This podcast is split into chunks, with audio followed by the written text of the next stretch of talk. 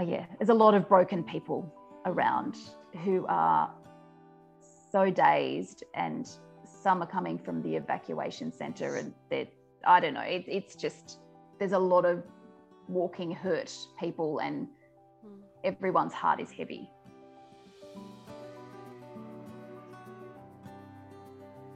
Welcome to life on the land a Graziher podcast telling stories of women living in rural and regional Australia.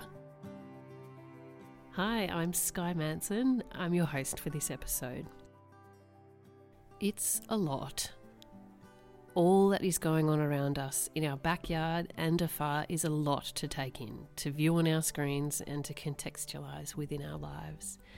In the last few years, there's been so many unprecedented so many worst evers, and an evolution of world events that were acknowledged as pure absurdity only a few years ago. I've found that gaining a deeper understanding helps.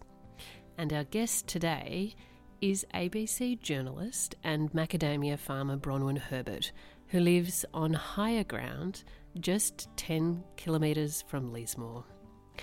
Over the course of the last two weeks, her life and the lives of her community have been turned on their face. Brown, murky, debris filled floodwaters, two metres higher than the highest ever recording, crushed her community. And their days are now filled with the chaos of finding minders for children so adults can work. And if they're not working, they're helping someone, strangers, to clean up or wash clothes or cook meals or do paperwork or share a cool drink. It's been a lot. It is a lot.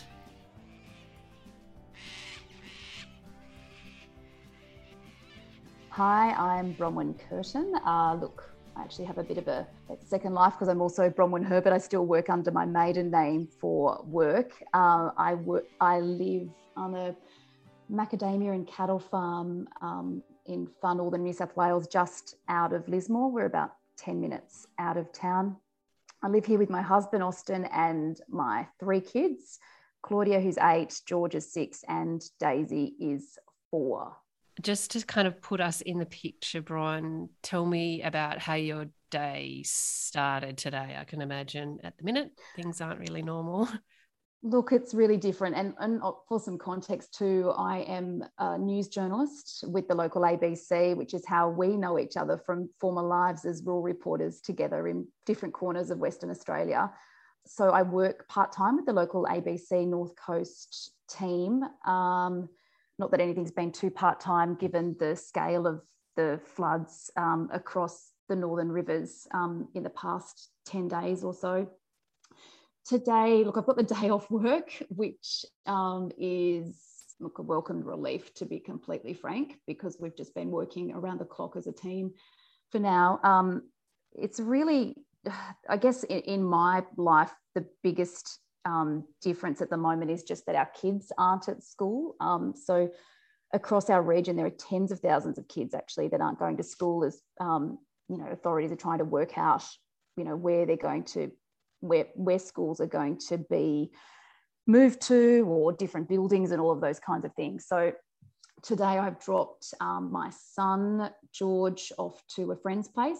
Basically, um, lots of our families, our good friends are um, kind of all doing a day each of looking after each other's kids. So the rest of us can do work and, um, you know, effectively our day jobs. And if you're not doing a day job, really you are um, out there in some capacity helping with the community cleanup effort um, in whatever way that might be. It might be washing a load of clothes or um, you know, washing, still washing crockery or um, delivering food or, um, yeah, doing, you know, you can, there's many ways to help here. And also, so my youngest, who's preschool in town, has been um, affected by the floods. Um, admittedly, the water didn't go through their classroom, although another 10 preschools in our area have, um, but they don't have electricity yet in the CBD, and also they've got sewage issues. So that's just a whole nother story.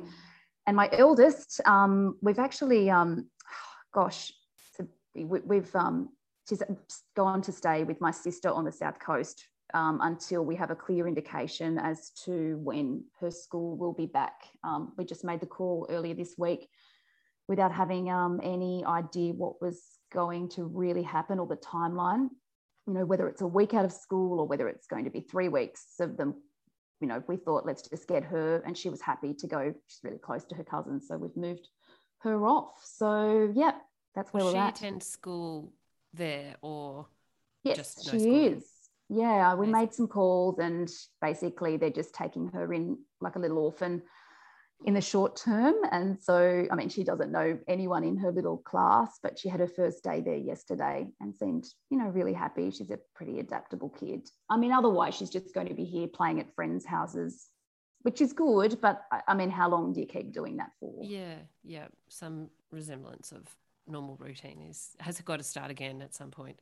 Yes, indeed. Are there is that the story of many others as well that they're Oh, trying to find schooling Uh, yeah, with relatives? And look, it's it's such a mixed bag. I mean, we've had more than 3,000 homes here in Lismore that have had floodwater through them.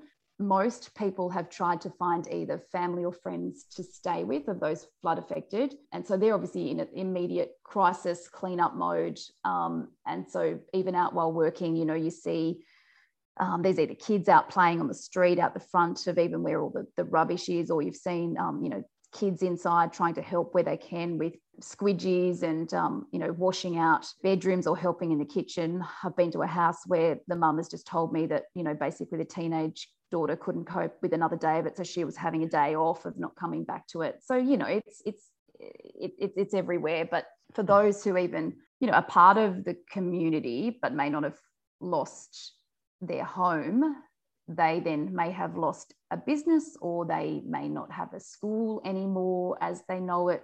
And the schools are doing everything they can and they want the community to come back together, but it's, you know, they're still trying to work out where they're going to be moved to. Um, you know, major high schools, thousands of uh, students are, are not going to be back in school as they know it this year at that location, and um, quite a number of primary schools too. And I know there's a thousand preschool and children in early education that are without a service. Gosh, that is So there's quite a scale to it, Sky. yeah, huge. And so, just to clarify, your ha, has your home been flood affected? No, no, we are, as I said, like on a macadamia orchard with cattle, and we are just 10 minutes. And so basically, kind of up in the hills a little bit of the plateau um, on the edge of Lismore.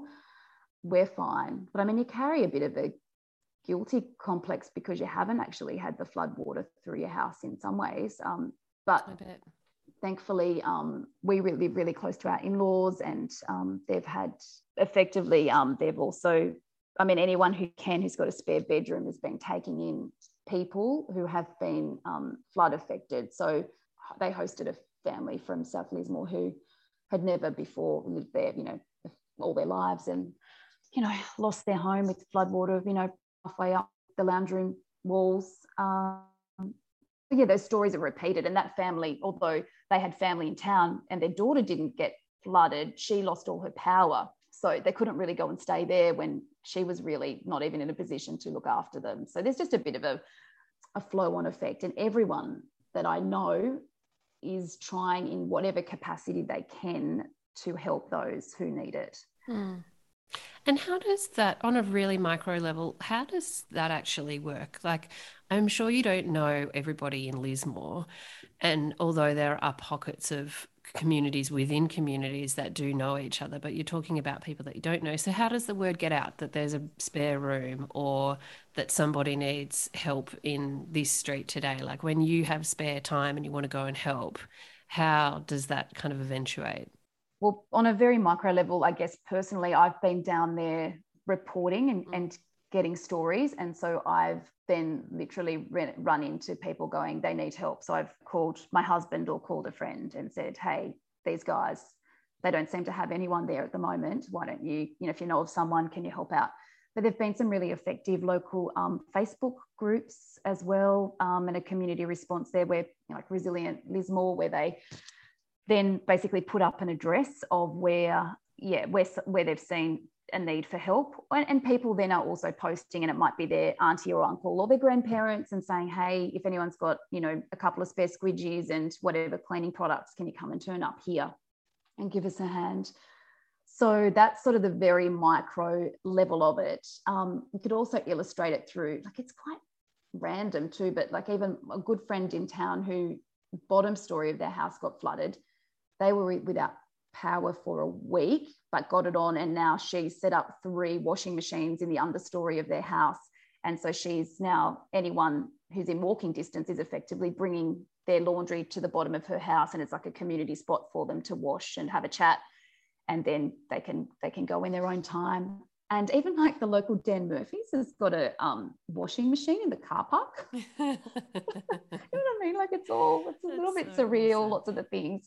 Yeah. Um, so it's, it's just nice seeing those little glimmers of hope, but it's also pretty distressing when you, you know, you, you go back into town, especially when the, the first thing, when the floodwaters were still there, like they'd receded enough that you could go in, but the shop windows were just the glass was blasted out. There was just that, that covering of silt and dirt on everything, um, just the, the random rubbish piles. There was, um, you know, like little pieces of Lego down the main street.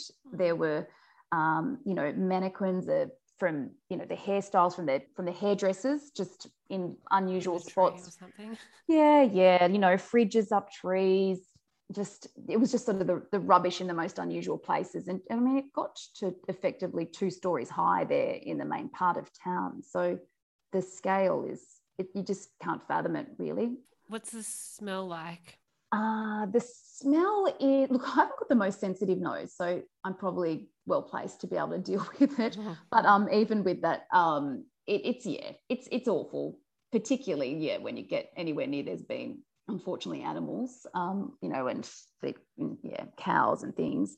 But um, yeah, also it's just that you go into the house and if there's been a room that's been closed up and that door opens and it's just this awful, yeah, musty, moldy, rotting smell. Um, I was at a, a house oh, yesterday and their work vehicle had had water damage in it, but they sort of they've just popped the back of the van open and that was sort of the first time and just could you imagine then i guess after 10 days of that smell of even that mm. in a c- contained environment mm-hmm. outpouring it's pretty vile yeah. yeah and so through your reporting do you like have you had much to do with farmers around the area can you what's how are they going we seem to predominantly um, and i guess just to set the scene i was reporting last sunday it was when we were then getting you know it really stepped up in terms of the intensity of what was predicted like that it was going to be a major flood and there was that um, that rain bomb they didn't know where was going to fall and i was doing a tv story that day for the 7 p.m. news. And then late in the afternoon, a man went missing in the, you know, quickly rising floodwaters just in town. Um, and in the town, I would say the majority of businesses were all prepping for a major flood in terms of then they were moving stock to above their high, you know, the high level so that they could the water they, they they'd assume would break the levee and it would come through town, but they, you know, they all have their flood plans essentially of how to deal with it. And we are a flood city, flood town that has a flood on average every 18 months. But just again, that the scale of it and the amount of water that poured down through that night. And so we were all kind of um, bracing for the next day for the water to overtop the levee. I think it was in, this is in Lismore town itself around lunchtime the next day. And then that got moved forward to mid morning. And then I got a call from my chief of staff in the middle of the night saying you've got to come in it's all it, it, it it's happened it's it's going mm. And at the same time i'd got a tap on you know on my shoulder from my husband who i didn't realize hadn't been sleeping. And he's like quick you've got to get up. You've got to you have to get into work. So you know sort of literally get in there i think it was i don't know three after between 3 and 3.30 a.m we had many hands on deck and they were already in emergency broadcasting mode which is mean where they're just literally updating, as you know, those, um, you know, the flood river heights, um, talking to the SES regularly, getting the latest BoM data. Um, and the water was already over, had overtopped the levee then.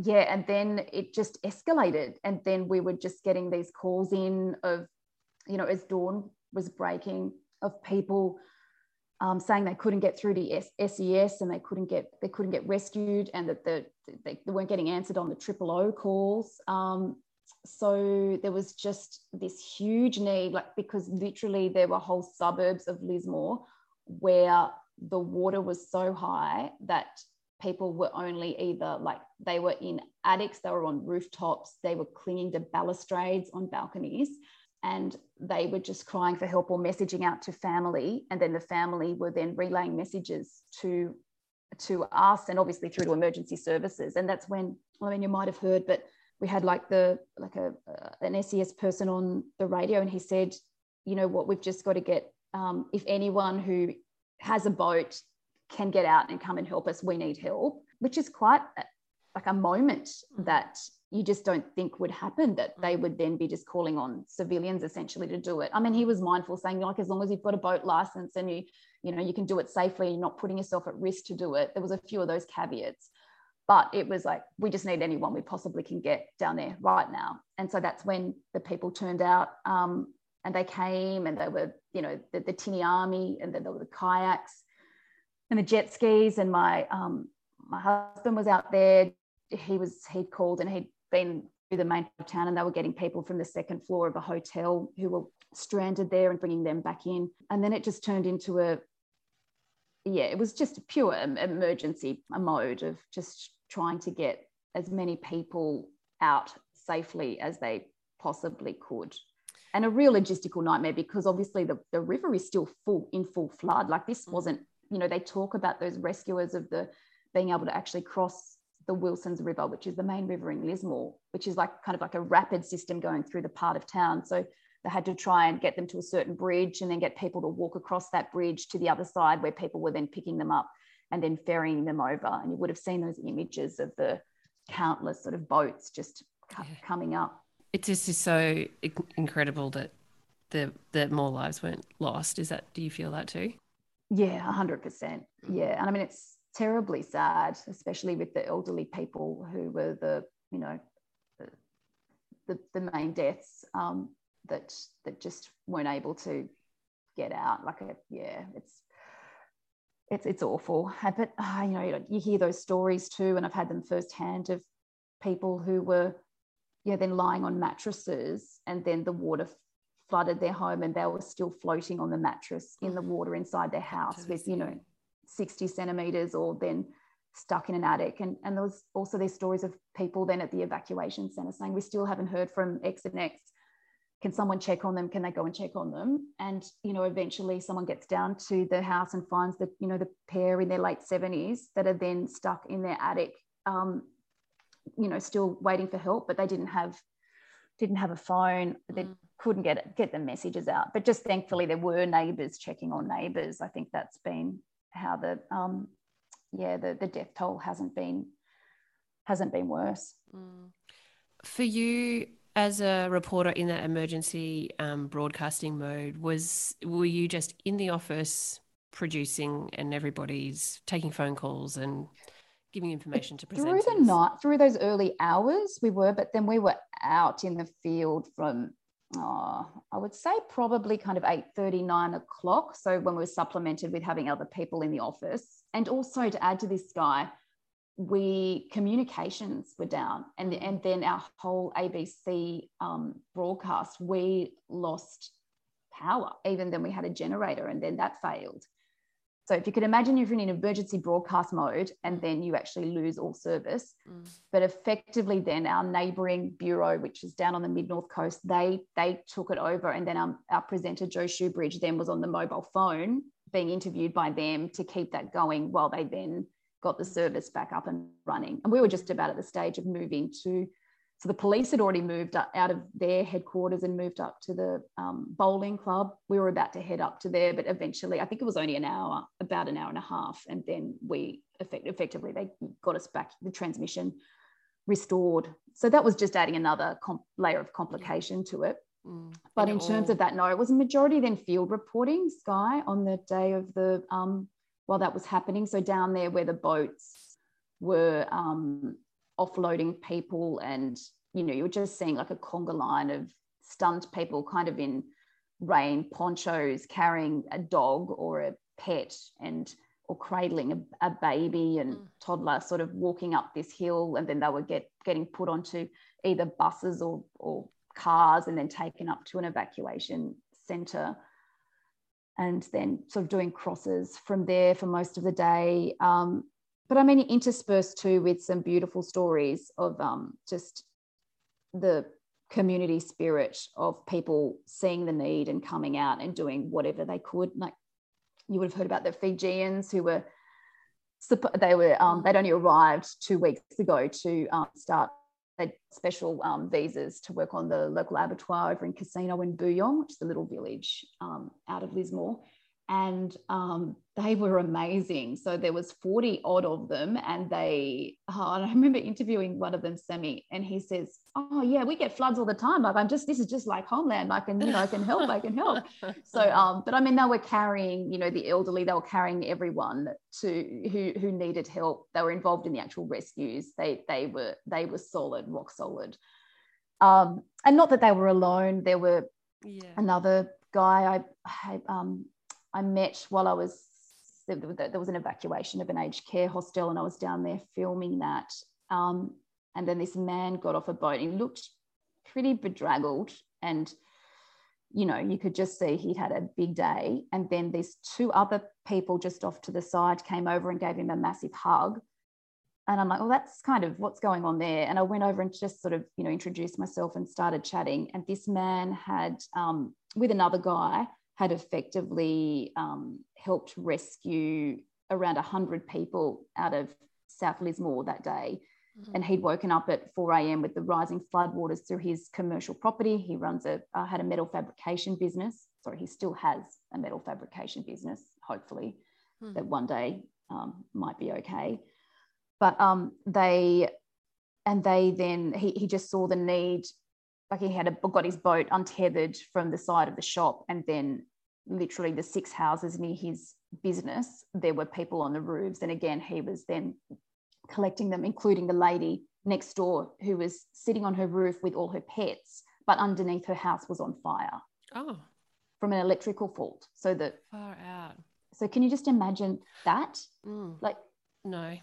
No. Yeah. No. so that's what i mean. And then you know get those guys out and then he would then and he said, if this is what the need is in just where I can see, I can only imagine in the next streets across. So he just started then doing street by street grid like work, getting the rest, you know, helping out there. 100 people is an incredible amount. That's huge. Yeah, yeah, it is. So it's been 10 days now, I think. By the time this goes to air, it will have been a little bit longer, but um, have you had that? That is pure adrenaline for so many people. Do you think there's been any processing time? Not really. Yeah. No, no, no, no. I think most people, I mean, hopefully that will come, but it's it's certainly still just been in that mode of it's just if you go anywhere within that Lismore, that the the CBD or South Lismore, now North Lismore, um, what's the old square, sort of this whole central part of town.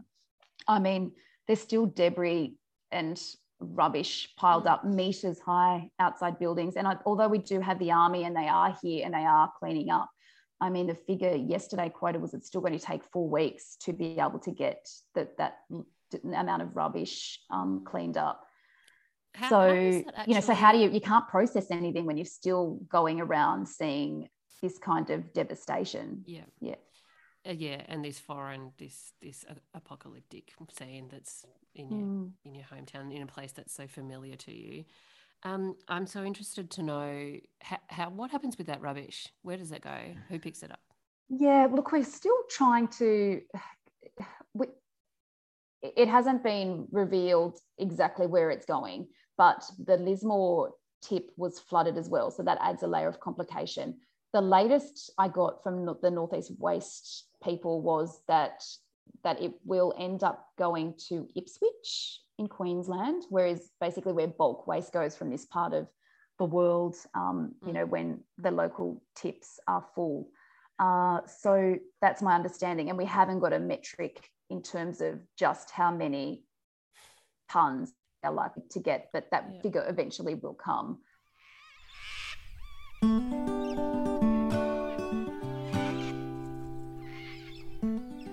We all know that the bush telegraph is the best way to get the message out there. So, we're starting one for Graziher. We'd like to use the Graziher Bush Telegraph to help flood affected businesses get back on their feet. We know that when the waters recede, businesses will need the help of the Graziher community for many months to come.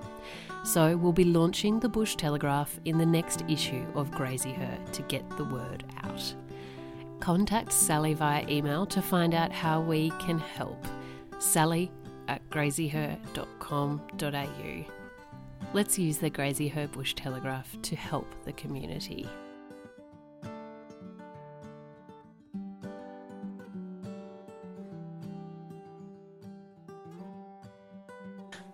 In the cleanup stage of things, like I don't know, where are people up to in the main street of town? Have have businesses been able to clear out that debris and they're just into washing down and um, yeah, pretty much, Sky, depending um, yeah on your circumstances. But yeah, predom- most businesses, as soon as they physically could get in there, they were in there.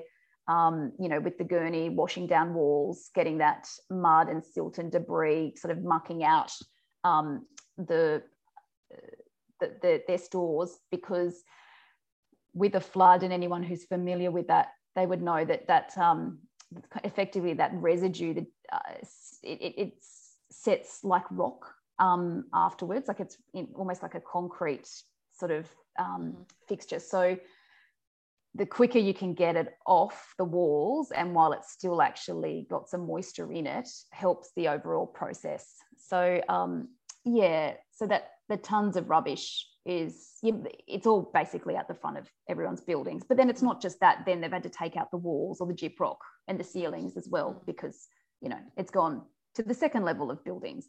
And then because of that the degree that scale again then there's have you have to wait for structural engineers to um, come in and to give it the all clear that then you can even be able to um, reopen and plus, they don't even have electricity. And mm. Essential Energy says it's going to be two weeks until the CBD has um, electricity resupplied because it's all underground and yeah, complicated.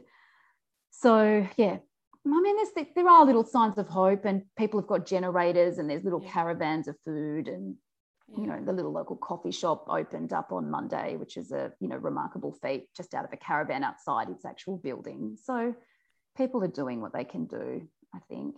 I saw on one of your Instagram posts, I think that you were talking about um, just some of the specific businesses in town, and that um, just recall you mentioning two pubs that are just refurbed in the last 12 months. And um, how people like that feeling? Oh, that's so sad. That's, I mean, it's heartbreaking. And yeah, I think that there's actually um, four bars or pubs and including a new brewery that have, you know, it only opened the brewery just before Christmas. And it's been a huge, long debacle for them to get approval to finally open. So that, you know, you could just, the, the stress involved oh, with that. And uh, it, it's just next level. But the, um, I think the community of Lismore and in South Lismore, there's this real vibrancy and hope this year that there was just a, a positive sense of the town was going forward, that there was um, renewal, that people were investing in businesses, that um, that you know old daggy pubs were being done up, and there were rooftop bars. Uh, there were just you know this we've got places to go. There's good food. You know, really yeah. a real meeting points for the community. So it's almost it's just sort of even extra heartbreaking when you see people investing their lives into these and then just seeing that that decimation um yeah but saying that two of the those businesses i'm talking about one the metropole hotel's actually reopened um in in the capacity it can has been just on the rooftop where it's um so and i think it did um yeah opened up and did free beers the other night so which is fabulous, and the brewery, um, which is two mates over in South Lismore. Yeah, they're I think that they're trying their best to to Yeah. get back to it. Something that Yeah. Yeah, because people would no doubt just want to be there and um, spend money there to help them. If so, if they can get up and running in any capacity, that, that's okay. No one expects Yeah. anything glamorous. Absolutely. And I know that they've got their own GoFundMe page trying to um, help their business get back and running. But the the owner there, I mean, he he stayed overnight to look after the well, just to check it as the waters were rising. And essentially they're built so that he could be able to, you know, wash out the, you know, the the floors at the bottom and um, you know, he had a mezzanine accommodation level, but the water came all the way up to there. Then he had to get out of the, you know, there's a massive old warehouse converted into a brewery that then is getting filled with water. And he's just watching all his dreams, you know, Mm. step by step get flooded and that that equipment and the vats Yeah. and oh it's it's insane. And then he new was equipment, no doubt. yeah, Mm, yeah, yeah. millions of dollars. I want to ask about food. Are there Yes. like where are people getting their food from? Are there supermarkets that are untouched? so in the Lismore area, in the CBD area, of course, nothing. They've all been wiped out. Saying that there is a independent grocer down there who is expecting to open in the coming days, basically with a, I think an outside market style grocery business to provide some sort of service in that area.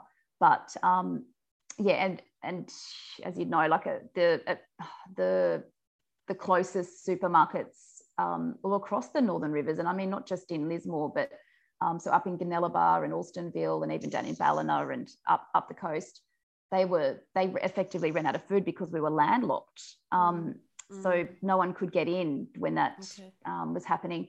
But things have definitely restored. I mean, we you can go to the supermarkets up at Goonellabah, and yeah, there, there are supplies, but it's you know significant queues, and um, it's also just it's pretty distressing because people are, oh yeah, there's a lot of broken people around, Mm. um, and who are so dazed and um, you know some are coming from the evacuation center and they're i don't know it, it's just there's a there's a lot of walking hurt people and Mm. everyone's heart is heavy Mm, mm.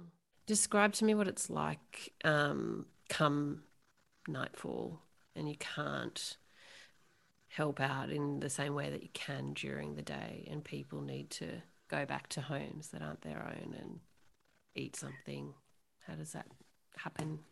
in terms of my personal experience i've either been working or trying to help on my days off with homes that have needed cleaning and um, i mean you just do as much as you physically can during the day um, and then you know by nightfall everyone's exhausted but i mean personally you, you you know kind of get home you're in a daze and if the it's actually really hard to switch off Mm, and you, you're absolutely exhausted and you collapse and you go to sleep but then you wake up and you are then kind of reliving some of those stories or thinking oh how could i help that person who then you know this had happened to them. How can we support their business? Um, how can you this is what i think this is what they need. Like you're trying to fix it in your brain for the every family that you went to how you know you could make some links with some people whether it's legal services or whether it's an engineer you might know or someone to try and i don't know help on those little individual scales is where probably i'm at.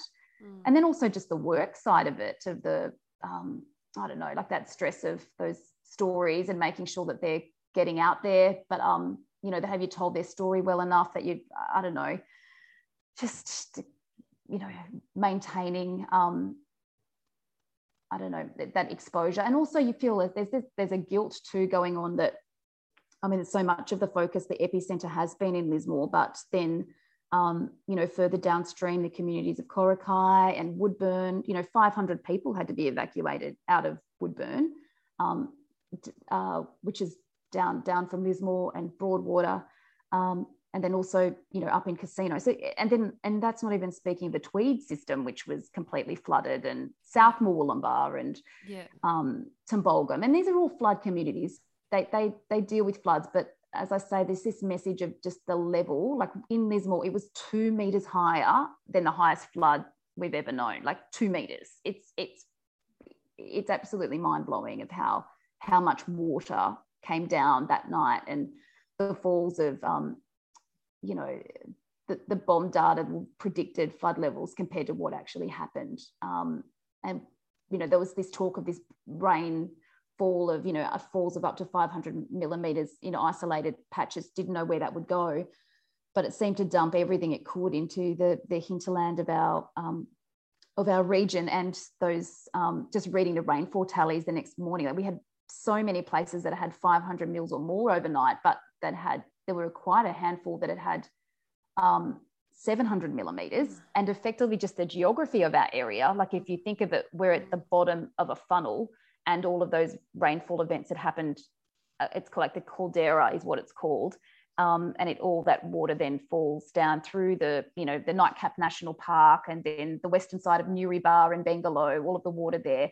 And from nimbin on the other side and lismore is where those two creeks meet and then where they they both have had out of the world amount of rain falling into that single valley which is then yeah left its scale of destruction mm. yeah and there are so as a as a journo, there are just so many stories to tell, and only so many hours and minutes that that that can be seen and heard. And not to say that, uh, I mean, you'll be unfolding stories for months to come. Yeah, and you, you Sky, you know how that is too. Like the um, I don't know, like, and who do you choose? Whose story is it going to be that you feel like can best represent um, the issues of homelessness or the housing crisis? Um, and it doesn't mean that another person's story is invalid. And but you know, you have to then make the call on you know which ones are it. But I, yeah, you do just spend a lot of time listening to people and and their experiences. And there's yeah people are so stoic is what i i, I think there. Yes. It's almost like there's no in this in, in in this stage of things where the adrenaline is still high but probably starting to wear off a little bit people are getting tired.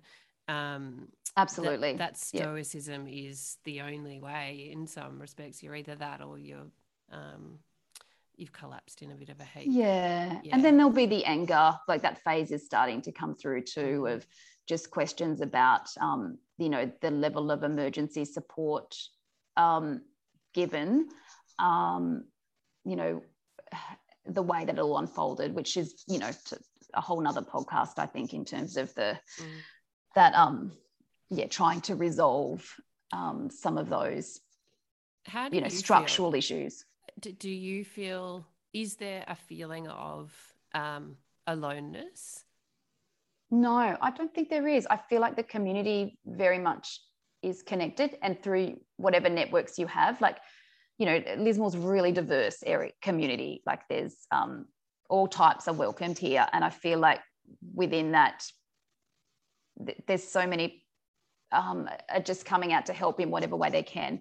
And it's and also it's been really, really generous, the spirit of um, people even from across our region and from else people traveling up here and and you know offering coming in with the gumboots and helping with the cleanup or just mm. coming and delivering food or whatever they possibly can like mm. it's yeah the outpouring of, of love for lismore has been incredible for sure um yeah but it needs it yeah oh yeah it's um it's a little bit magic this coming together of people that you would never you know you don't usually have anything to do with them, and um, that's really it's awful. But it's not it's awful circumstances, but it's just really wonderful, and um, that makes community stronger. And it's it's it's funny how that's how it works in disasters. That it's so awful, but it brings it makes the community more rock solid. Yeah, a hundred percent. Yeah, mm. yeah, it, it it really does. And I think you work out that's who's there in the times of need, aren't they? Mm. It's those ones around you, despite you know where they've come from or what their story is. You, you really are all in it together. Yeah. And so, Bron, how is your macadamia farm? Oh, look, it's it's okay. It desperately needs to start getting um, harvested. Some attention. Some attention and some love because attention has been elsewhere. And as I look out the window, we have got lots of branches down. There was a storm that came through on Sunday night on top of everything else. And so it's, you know, knocked a few trees out. But you know what? Like you can't complain. It's just it that's that's life up here. So it's so minor in the scale of things. Um, and we are lucky in that the actual orchard here is effectively on the plateau. Um, but we've, you know, I've got, we've got neighbors who've got, um, uh, you know, um, country further down, like really on the, what's the floodplain. So down towards the coast. And, you know, they've had their trees sitting and swimming in water for the best part of a week. Um, and then they've been down there basically washing the trees by hand. Oh. Um, yeah, like scrubbing the mud off just so that the trees can breathe again. Yeah. Um, so, so yeah, the the macadamia industry will be most definitely hit by by this disaster. But so, I mean, gosh, the dairy industry, you know, people losing their whole herds, you know, yeah. who who put them on high flood like ground that is safe and losing them. Like this is it's just unheard of, and you know, lots of beef cattle gone and obviously then the impact too with um, just um, you know with their with pastures washed away um, and just then you know erosion based issues. I don't like it and the pure yeah. logistics of getting milk out in those early i know. days, yeah and having to just waste it. Dump it. Yeah. Or yep, not yep. even milk. I'm sure were they able to not did that happen that they could naturally milk? The ones that i know did but they they still then end up yeah, but but the, the bigger story has been just the loss of the actual herds, like mm. cattle lost. So that's that's the scale of it. Um, but you know, if you can buy some Norco milk, you're helping us. Yeah, totally. Um, one quick question: Do so with your macadamia harvest? T- tell me about that. Is it um, possible to delay it? What happens if you delay it? oh, look, yeah, and it's so different to broadacre harvesting. Um, so for those, um, if you're not familiar with macadamias, are a native nut. So they actually are from here. Like they're an Australian nut that was from the big scrub, which is where we live. And the nuts fall naturally um, over a course of months. So basically, you don't shake a tree like a pecan, it just falls. And because we've had so much um, heavy rain over this period, it really has brought on a lot of nuts. So there's lots of nut on the ground. Okay. You don't want the nut to sit on the ground for too long, although they do have a shell that encases them to protect them. In that you just end up getting like a, um, it's it's more at risk of getting damaged. Um, so and disease, yeah. yeah. So um, so you kind of once the nuts down, you then want to get the harvester through, but that continues. Like you have a process of you pick it all up, you go and sort it, send it off to the processor, and then two weeks later you'll go through and do another run, or three weeks later. So you you harvest, you know, we'll probably harvest eight times over the course of the next five months. If that makes sense. Yeah, it does. Yeah. Um, radio. So yeah, there is a natural specific har- you're harvesting for half the year and then half the year they're growing. Yeah, exactly.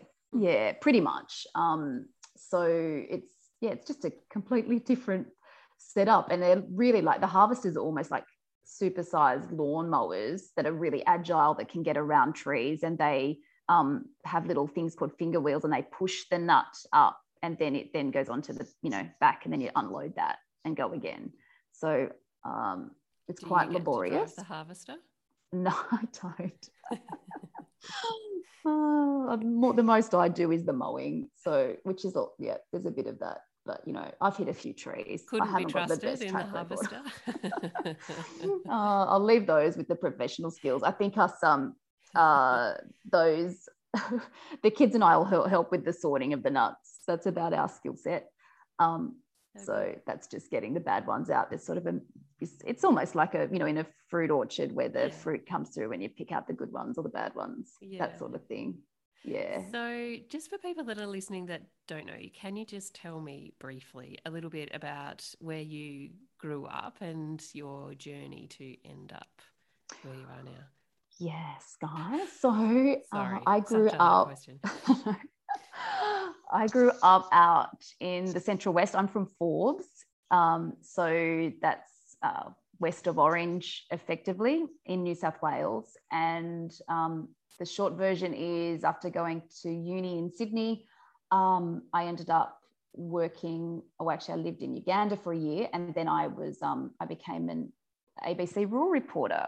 Uh, and what did you study at uni? Oh, I studied liberal studies, so it's like mm-hmm. art science, effectively. Mm-hmm. Basically, kind of a, a, degree where when you don't know what you want to do yep. Um, yep. at Sydney Uni. And although I did always think I wanted to be a journo, but I just wasn't sure whether I don't know. Yeah, How just have those moments. Yeah, where I was going to go. Um, and so anyway, I ended up as a rural reporter up in Kununurra, and then have moved right around um, with the ABC effectively. Um, and then I was in Perth with um, ABC 730, and then if what happened is that um, the family farm back here in Lismore, there was an opportunity for us to come back and for my husband to work here on that after the manager had um, retired after many decades. So it was like, okay, well let's let's do it. Let's this is sort of a time if we're going to do it. Um, and we also just had two of our three kids. So you know, I think the and the distance of Western Australia to the East Coast, where both our families were from, was certainly a, a, a pull factor. Did you so, yeah, always feel like you would move back closer to home or? I definitely felt like I would always end up when I had kids living um, on a farm or living in regional Australia. Definitely, always. Yeah, and I did love my time in the city, but I think even even with my reporting, I always gravitated towards regional reporting. So, um, yeah so it, it, it, definitely feels like home and, it, and it's like I've, I've loved coming and living here and you know finding my own little community within the community and um, yeah it's just so completely different though to forbes and the the long drought years and the the different landscape. Like it's it's it's obviously very lush up here but um yeah i do love going back to forbes and visiting my family who are there still on the i've got a brother and sister-in-law who are on our old family mixed farm. Yeah. And you've been with the ABC for how many years now? I think I think it's about 15 years, which is a lifetime, isn't it? Totally. Um, but I have been, to be fair, I've taken time out. I have mm. been like, especially with the kids while they've been little, um, and have worked in a part-time capacity and have done, you know, some pretty different jobs. But I've, yeah, it still has been a constant for that. Um, Bron was the recipient of the Andrew Olle Scholarship, which is a very highly graded scholarship within the ABC, but I can't remember what you did with that.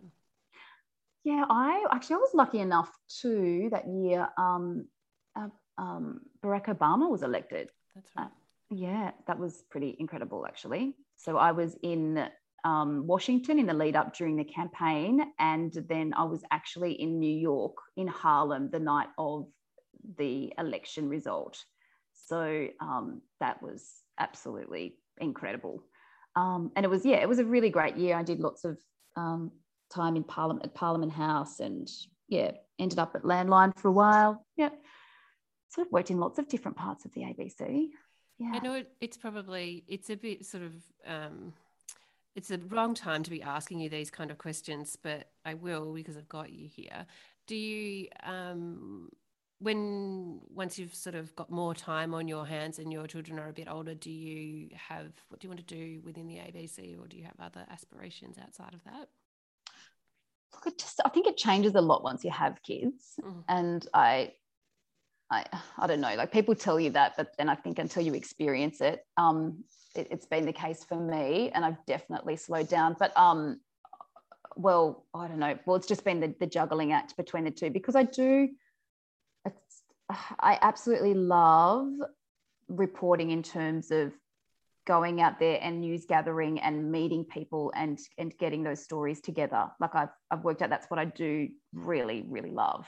Um, so i don't want to give that up but i, I would like to be able to um, i mean yeah maybe there's always a part of you that does want to be a foreign correspondent but i can't see how i'm going to do that coming out of lismore anything's um, possible these days. Yeah, that's true. I guess so. But um, yeah, like I always had because I'd lived in Uganda, I'd always had this dream of going to um report out of Africa, and um, you know, Sally Sara was always a you know such a role model. But then you know, just think life changes, mm. you know, and I love I love where we live and I love our family. But yeah, I do also love my work. So it's all a bit of a juggle.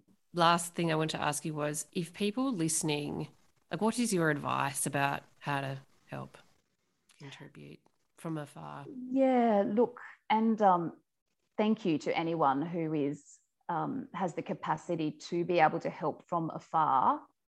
Um, that is incredibly generous and it, it, it yeah it's it's fantastic there's a number of different initiatives getting around a few that I could think of, I'd have to say the first one would really be that the Lismore City Council one they've set up, which is going directly to families and businesses that are affected. That's 100% to, um, to locals. Um, and that's the one that my sister-in-law, even just within our family networks and friends, she set up like a lobster for Lismore, which was a you know 20 bucks. Anyone who's got $20 note to, to contribute. And I think they've raised $35,000 just doing that, which is incredible in its own right. Um, and still running? I, I think it'll be closed by this weekend. So yeah, mm-hmm. it'll um, but the just Lismore City Council. Another one um, I would say is actually set up with the Koori Mail, which is um, like the uh, local Indigenous for the Bundjalung Nation. Um, that business itself was decimated, and I think for the first time in 30 years, didn't get their newspaper out that week. Um, but that money isn't so much going into, well, not at all, to rebuilding the business. It is being then distributed within the people of the Bundjalung Nation who are flood affected. So then it's to pay for tradies, it's to pay for emergency accommodation, all of those kinds of things. They're doing some really great work there, as well as setting up, like they've just, yeah, handing out anything that needs to be given, like the sort of a, a central point for donations. So, another group that was a really hard hit has been the preschools of our region. So, um, there were 10 preschools that had structural damage that um, and have lost every single item and play item within them so the pre the Northern Rivers Preschool Alliance, which represents all of the little community preschools and also helping out with just the early education sector, um, they have got uh, um, a GoFundMe for them as well as a call out for backpacks with particular items. So um, there's definitely a need there for anyone who could help. I think it's a thousand kids right now who um, who are without preschool. Um, and then also Sky, the you know GIVIT, who do a fantastic job with lots of different natural disasters. Obviously, they're a great one if you have got some spare cash or that if you have specific items that you are looking to donate and you think that they could um, help out. You know, there's, there's literally the list of like this person would like a fridge and you can help if you have a fridge or want to donate a fridge, you can help out. So that's fantastic. But um, my husband actually just on the side has organized um, through an old friend who now I think they're the general manager at Rydges Hotel Group in Sydney, who heard about the flood disaster and were just going through a refurb, um, refurbishment of their um, of their hotel, and now they're donating their 300 hotel beds, which are starting to come up as of this week. And so he's helping getting those out and they're being stored like the beds if you could believe this the ensemble beds are all being stored inside the, the catholic cathedral in lismore because wow. the i know because what the cathedral was hit by floodwaters um, which itself is unprecedented because as you could imagine a catholic church is always on the high point of a town you know how that rolls mm. um, with the churches but um, it they've cleaned it out enough, but they can't actually use it. So they're now using that to physically hold these beds until they will then go out to whoever needs them in the community. So, yeah. So there's lots of great stuff happening. Yeah. yeah. yeah. You can make it whatever you want. You, yeah. You know, if you've got something to give, then there's ways and means to make it happen. Um, Bron, I'm going to let you go because it's your day off. Um, I hope you can rest up a little bit before no doubt you hit the ground running again. So thanks so much for taking the time to tell us all about what's been happening with you and Lismore in the last 10 days to two weeks. Thanks, Sky, and thanks for your interest. Um, yeah, I really appreciate you putting the call out and um, yeah, helping tell the story of Lismore.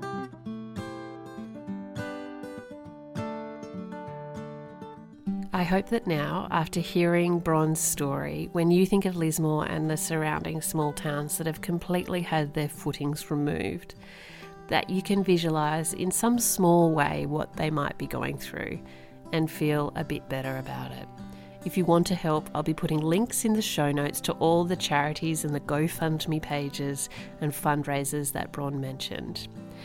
Thank you so much to Bron, who really did spare us her time during her precious day off when she was supposed to be recovering and regrouping before heading out again and chose to speak with us.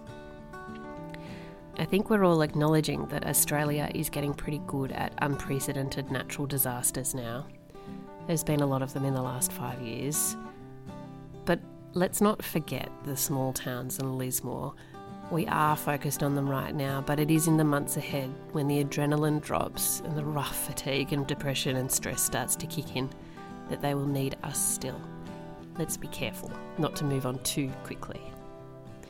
Thanks for listening. We'll be back next week with another Life on the Land story.